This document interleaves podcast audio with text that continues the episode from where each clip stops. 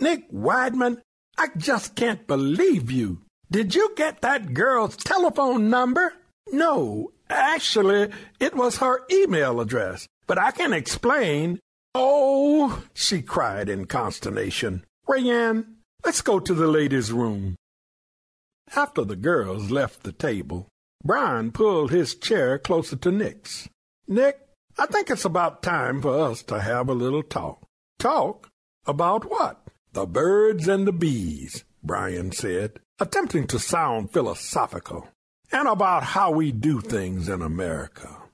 Dating girls is kind of like eating chicken.